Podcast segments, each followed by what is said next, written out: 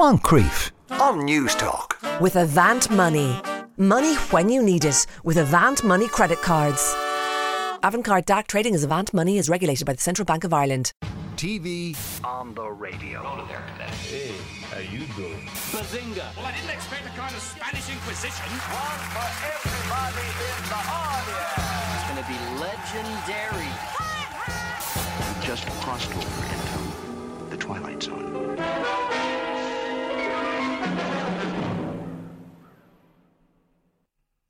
Oh, me vanilla buttercream strawberry regali. It was an accident. No, it wasn't. Oh, what a spiteful thing to do. Spiteful? I've sat here all afternoon having to put up with your digs and you say I'm spiteful. You have always been a petty woman, Pauline Fowler. Petty and a terrible cook.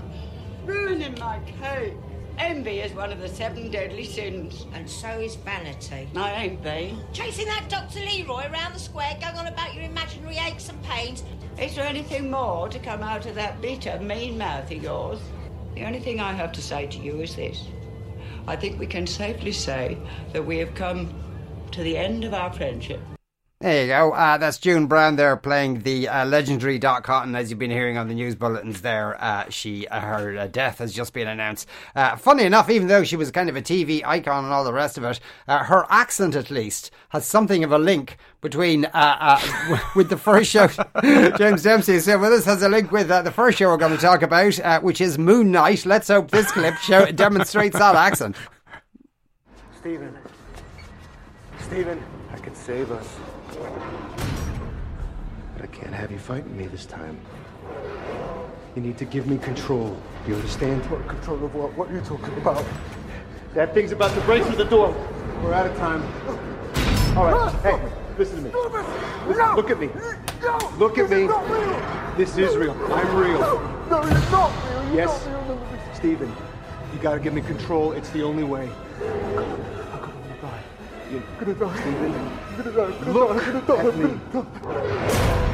You're not gonna die. Let me save us. There you go. That's a clip from Moon Knight. Uh, new episodes are dropping every Wednesday on Disney Plus. James Dempsey uh, joins us once again. I suppose is that clip. It was mostly Oscar Isaac, kind of with his normal accent. But what did you make of his English accent that he well, does? in now that now that you liken it to June Brown, and I could see him having gone to the June Brown School of Phonetics and Phonology for that one because Well, I must say, I, when I when I, I I did watch this episode and I thought he's Ricky Gervais. He's he's copying Ricky Gervais, and then I read subsequently that he'd base it on. I forget the guy's name, but you know that kind of miserable guy that Ricky Gervais championed, and they would send him off to oh do mad yes, uh, yes, yeah, the, an idiot abroad or yeah, whatever. that guy. Yeah, apparently that he based his accent on. on I want to say guy. Carl Pilkington, but I don't know. That sounds about right, yeah. Um, yeah. Okay. Um, so on Moon Knight, accents aside, uh, for me, it was not as it wasn't a knockout of the park for me. So, like, imagine right when I was young, I loved kind of I loved all the Marvel superheroes, and as I got older, I mostly have liked all of the Marvel superheroes, and I'm not. I haven't really previously been someone who has been thinking. I've had such fatigue of this. You know, I've hmm. enjoyed the MCU. I've enjoyed the big blockbuster spectacle of it by and large. But even I actually, as you know, it's beginning to wear away at me. You know that we have so much of this superhero stuff going on, and there's more coming down the pipeline. Like just this year, you know, we're going to have Miss Marvel, we're going to have She Hulk at some point. We have Secret Invasion. We have about twelve other versions of of this storyline, quote unquote, coming down the pipeline, and barring some very interesting accent work. Yes. right. You know, I was sort of thinking about this how like it's like getting COVID now. If you're a star, you just eventually get an MCU show at Yes, some you point, do. right? Yeah. And so this one stars Oscar Isaac, uh, where he plays uh, a, a sort of mild mannered man named Stephen Grant, who works in, I guess we're going to call not the British Museum, but like the Egyptian Museum of Made Up London. Yeah. And he works in the gift shop. And when we meet him, he's this very meek but nice guy. Uh, he has woken up in his apartment apartment, the likes of which you've never seen on British TV before, uh, and can only exist in a soundstage and someone's imagination. And he's literally chained to his bed, which is surrounded by sand, because he is doing all of this uh, sleepwalking and waking up in place, odd places, and so on and so forth. And over the course of the episode, I mean, it really is, in some regards, like a tour de force from Oscar Isaac, because it's almost like a single hander. Now, there are other characters in it, but for huge lengths of the running time of about an hour, it's almost him by himself, Yeah, sort of yeah. just walking around or talking into a phone or mumbling or doing all this kind of thing. And he's a very charming actor. He's very likable. He's very good, and he can carry it. But I have to admit, by the end of this first episode, Moon Knight. You know, uh, I, I don't think I'm some sort of Marvel um, anorak, but I, I have a kind of better than superficial understanding of the lore and and and maybe some of the characters that you've never heard of. I'd never heard of Moon Knight before, like this was sort of announced. And at the end of the first episode, do I have any idea who Moon Knight is? Not really, hmm. because you know I don't want to go into what happens because I think a lot of it would amount to maybe spoiler territory. But ultimately, you know, there's only six episodes in this run of, of Moon Knight.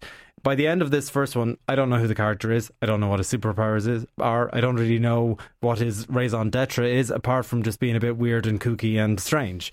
Now they did this uh, unusual sleight of hand bit where you don't know if stuff is a dream. I mean, I think we could assume it isn't a dream, but uh, as a viewer, you're watching it and and various things are going on, and action set pieces are sort of um, alluded to, and that's kind of funny and interesting but I still don't know, right? Like, if ever there was a time where I needed a second episode to come out with this, it was with this show because, Yeah, you know, yeah. having watched the first one, I can't tell it, it was neither good, it was neither bad, but it wasn't interesting and it didn't grab my attention.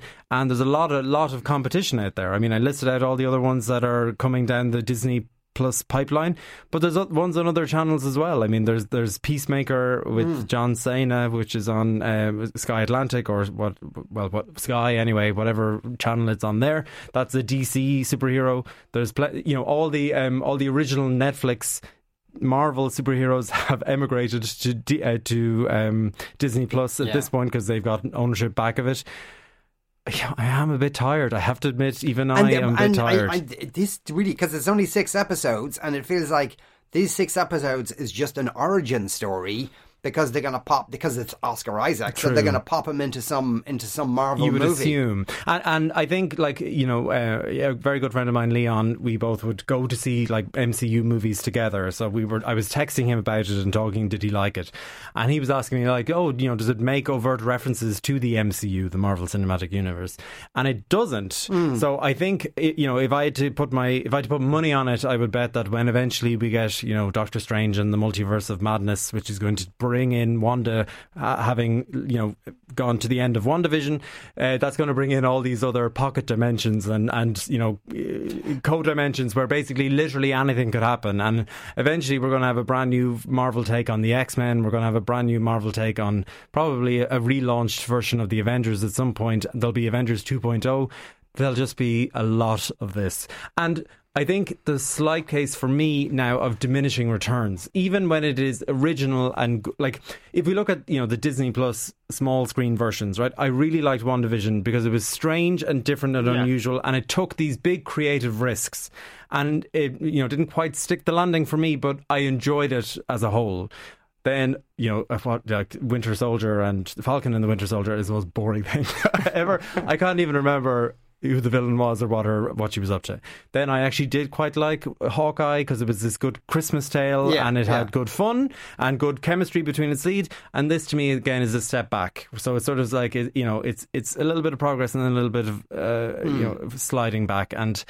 Yeah, I mean, look, don't get me wrong. I, I have only seen the one episode, like everyone else. Maybe it's going to dr- dra- drastically improve and really capture my attention, but it hasn't yet. Put it that way. And there's, as I've said, there's plenty of competition out there. Yeah.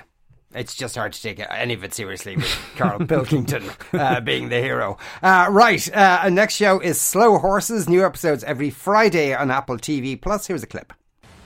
You thumped. Did you find anything?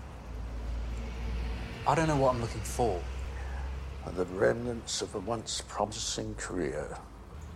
You're going to do this every day then? Oh, if I didn't hate the sight of you, I'd come to your home and do it at the weekends too. I am surrounded by f ups in this building, but you are the gold standard of f ups. By all rights, you shouldn't even be here. You should have skipped this purgatory and gone straight to hell, melted down for glue. But you avoided that because your name is Cartwright. So when you wonder why I have you going through the rubbish of a disgraced right-wing journal, wonder no more. It's because I don't like you. And I want you to quit. Right, now this is uh, spy stuff. It's based on a series of novels. Is It is, right? yeah. It's based on a series of novels called the Jackson Lamb or the Slough House series, written by a guy named Mick Herron. I think there's like nine or twelve. There's like a lot of them anyway. And the first one is Slow Horses, and uh, this is that, right? And it stars. It, it's a bit like it's a little bit. I mean, it's nothing in tone like, but or storyline, but it's a bit production wise like the Gilded Age, right? So when the Gilded Age was being made by HBO, it was during the pandemic downtime, and they were able to get all of these amazing Broadway stars to star in that. And this is full to the brim of West End actors. So we heard Gary Oldman there, who admittedly is not a West End actor, but this is his first ever sort of regular series, uh, you know, appearance in, Mm. in a regular streaming TV show, quote unquote. And across from him was Jack Lowden, who people would know as a kind of Mr. Saoirse Ronan, and he's also in Mary Queen of Scots. But I don't want to, you know, uh, he's a very skilled actor in his own right, and he won a Laurence Olivier Award previously, so he's a stage star as well. And he plays this young spy named River Cartwright, who at the very beginning is involved in this, uh, you know, mission that all goes completely uh, pear shaped, and he therefore gets relegated to Slough House. Slough is sort of the un, you know Slough is where the office was set, so it's our, it's our unofficial sponsor Yes. of, the, of the day. And um, Slough House is where the washed up failures go to serve out their days miserably, you know, doing very very boring spy work, uh, checking you know checking references and looking up vetting and so on and so forth. And everyone in this Slough House is miserable especially uh, uh, more than anyone else, you have Gary Oldman as Jackson Lamb, who is uh, in what we've seen in the two episodes. At some point, was was stationed in Berlin, and something went wrong, and now he is relegated here, and he. This sort of scorn pours down through the entire office, and it looks like I mean it. It looks like a miserable house, you know, where civil servants might w- wash up, and this is a very like a very well crafted, well acted, good spy drama. And of the first two episodes, you know, it, it, it's unlike uh, Moon Knight insofar as it has very much tempted me to want to watch more and see what's going on. There's an overarching story involving. River and his grandfather, who's played by Jonathan Pryce, who is also a retired spy. You then have a separate plot involving Kristin uh, Scott Thomas, who plays Diana Wow, great cast. Well, the, here's the thing: Apple has all the money, right? Mm. And like, you know, if you'd asked me a year ago, is Apple TV worth uh, paying the money for? I'd have probably said no. But it has had a very stellar rise in the last year. Buoyed on certainly by Ted Lasso, which Lasso, which a lot of people like more than I do. I think it's grand, Mm. right? But it's pleasant, an easy watch. But it, you know, obviously, it had Coda win the Best Picture, and then it has had Severance come out this year, which has been really, really, really good. I reviewed it a couple of weeks ago. Well worth watching if you haven't seen it. And Pachinko, which I haven't started yet, but I think has been very well reviewed, and more things coming down the pipeline. And it has deep pockets, right? So it is able to attract amazing talent and pay them loads of money and keep them happy. And they sign up for multi seasons. So this has already had a second season greenlit, but it has made a very confident debut. And if you like, you know, so it's a bit like an up. I saw a review of the book said they're a bit like an updated John le Carre, right? And Gary Oldman has previously played George Smiley, so so this is sort of him updating that character to a modern kind of grumpy spy, and he does it very very well. Yeah. Okay. Great. Mm. Apple TV have plenty of money, you say? uh, TV on the radio and Apple TV. Uh, right. Uh, uh, our final show, Bridgerton. All episodes of season two now streaming on Netflix. Here's a clip. I can hear you. Pardon me, my lord. I never got your name. I was wondering if we'd meet again. So you might discern if my wit is acceptable, my manners genteel. You were eavesdropping. It was hardly an effort, seeing as you were proclaiming your many requirements for a wife, loud enough for the entire party to hear. You take issue with my requirements? I take issue with any man who views women merely as chattels and breeding stock. None of that was meant for you. Viscount Bridgerton, yes. When you manage to find this paragon of virtue, whatever makes you think she will accept your suit? Are the young ladies of London truly so easily won by a pleasing smile and absolutely nothing more? So you find my smile pleasing? I find your opinion of yourself entirely too high. Your character is as deficient as your horsemanship. I shall bid you good night. Okay. Uh, sounds very Bridgerton-y, uh, that kind of scene. Yeah, and it well, I have to admit, Bridgerton probably isn't made for me, right? Like, uh, but I found this second season quite dull, right? So the first season was, you know, it kind of came out of nowhere. Un- unless you knew, unless you had read Julia Quinn, I think that's her name, uh, you, Julia Quinn's many novels about the Bridgertons, which are these bodice ripping Regency tales of bodice ripping and romance and marriage. Uh, I don't think you'd ever heard of Bridgerton, most likely, or certainly I hadn't before Mm. it suddenly came on. And then it was this huge, huge hit for Netflix, everyone watching it, and a big, big uh, like career boost for Regé Jean Page, who was playing the Duke of Hastings, I think, and who has completely departed and is not in a single episode of this second run because he's off trying to make a bigger star of himself. And it was a big hit because it came at sort of the right time. Everyone was at Mhm. home, and Br- Bridgerton was this escapist fantasy, and it was full of bodice ripping.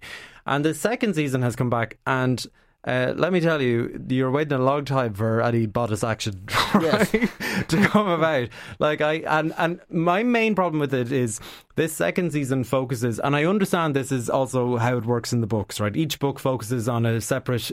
Bridgerton sibling, they're all named alphabetically by age. So this time we're dealing with the is he a viscount or the count or whatever he is viscount. I think he's a viscount. The viscount of Bridgerton, Anthony, uh, played by Jonathan Bailey, and he wants he is going to find a wife this season, and that is his goal.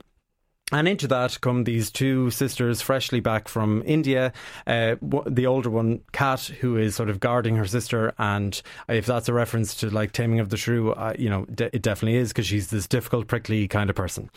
And if you cannot see where this is going, Mm, I, I can already. Uh, yeah. If you cannot see where this is going, you must not have watched a single episode of television in your life because we all know 100% where this storyline is going from Yeah. the very get go. And when I like, it takes a very long time to get there, and it invests an awful lot of time into the pair of them getting there at the expense of all of the other characters in the show. There was there's this point so they they brought back this character from the first season who was a sort of white knuckle boxer and um or well, a, a, whatever the term is, like Yeah. fighting a f- boxer, Yeah. and he opens a gentleman's club in in in Regency London in maybe episode one or two. And when we went back to him in episode eight, the finale, I was like, oh yeah, this guy. I completely and utterly had forgotten. And his business is down on heel. And I'm like, oh yeah. Instead, we had six episodes worth of Kat and Anthony staring at each other wistfully. Are they, will they, won't they? We know they are going to. Can we just get to it? Now, I think, look, it is escapist fantasy, right?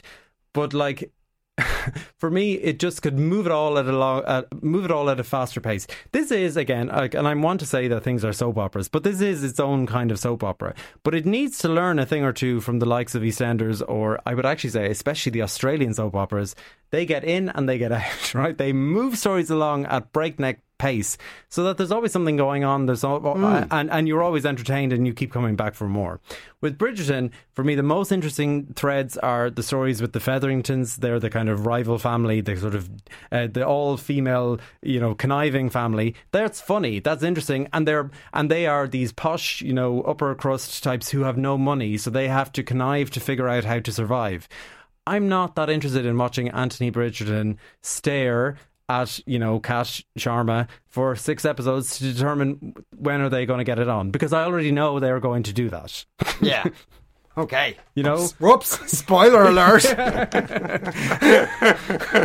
we'll uh, we'll get out quickly and pretend that didn't happen. James Dempsey, uh, thanks a million. You are listening to the Moncrieff Show on Newstalk. We're going to take a break. After that, putting music in the census. Moncrieff on Newstalk. With Avant Money. Money when you need it with Avant Money credit cards. Avantcard DAC trading as Avant Money is regulated by the Central Bank of Ireland.